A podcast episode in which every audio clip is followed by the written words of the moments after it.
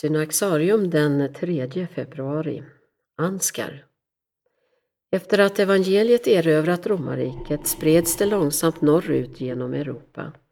Den tidiga medeltiden var en missionstid för kyrkan.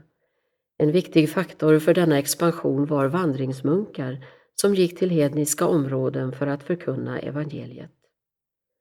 Flera sådana nådde Sverige, men de flesta av dem har försvunnit in i historiens dimmor och är idag okända för oss. Den vi bäst känner till är Anskar, som för sina insatser kom att kallas Nordens apostel. Anskar, som föddes år 801, förlorade fem år gammal sin mor. Fadern satte honom då i en klosterskola i Corbie i norra Frankrike där han fick sin uppfostran. En natt mötte han i en dröm sin mamma tillsammans med Jesu mor Maria.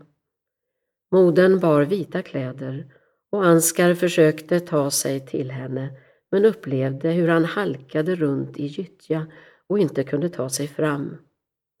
Maria vände sig då till honom och kallade honom till ett liv i Kristi efterföljd. På den vägen skulle han bli del av samma heliga gemenskap som sin mor. Drömmen gjorde intryck och Ansgar gick nu in i klostret som munk. År 826, vid 25 års ålder, beger han sig iväg på sin första missionsresa som bär till Danmark. Fyra år senare sänds han åter ut, denna gång till Svearna och staden Birka. På vägen plundras skeppet av vikingar. Alla böcker, liksom de liturgiska kärl och kläder han fört med sig, gick förlorade och Anskar tvingades ta sig till Birka till fots. Anskars främsta uppdrag i Birka var att ge sakramenten till kristna som hamnat där som slavar. Men vem som ville fick lyssna till hans förkunnelse och några tog så djupa intryck att de lät döpa sig. Till dem hörde den förmögne Hergeir som på sin mark byggde Sveriges första kända kyrka. Ansgar stannade i Birka drygt ett år och återvände därefter till sitt kloster. Bland annat på grund av sina erfarenheter från Norden utsågs han till biskop av Bremen med ansvar för den nordiska missionen. År 852 återvände han till Birka.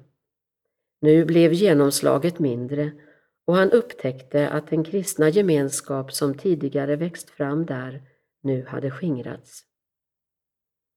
Ansgars epitet Nordens apostel kan tyckas något överdrivet.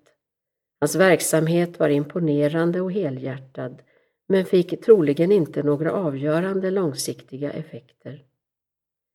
Men Anskar var en av alla de munkar som övergav sina trygga kloster och riskerade livet för att predika Kristus i okända länder. Han är den mest kände gestalten i en stor svärm av munkar som genomvandrade det som vi idag kallar Sverige och bidrog till att asatro långsamt förbyttes till kristendom.